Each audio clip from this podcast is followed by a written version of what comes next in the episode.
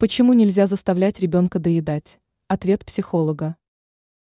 Если появилось чувство сытости после еды, то продолжать прием пищи не нужно. Когда ребенок наелся, то нельзя заставлять его доедать все до последней ложки. Это приведет только к расстройству пищевого поведения. Об этом заявил психолог Денис Долгов, передает доктор Питер со ссылкой на телеграм-канал Медика. Специалист добавил, что родителям не нужно заставлять ребенка доедать все, что есть на тарелке, если малыш этого не хочет. Взрослым тоже надо помнить, что не нужно продолжать есть, если чувство сытости уже наступило. Доктор отметил, что важно ориентироваться на чувство голода и доверять своим ощущениям.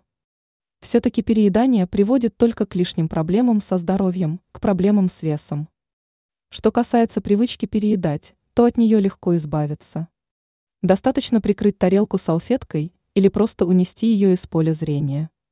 Дело в том, что мозг воспринимает еду как вознаграждение, но только в том случае, если видит ее или чувствует аромат пищи. Сытому человеку будет все равно на аппетитный запах, но если он все равно будет видеть блюдо перед собой, то информация все равно будет поступать в мозг, а отсюда и неосознанное переедание.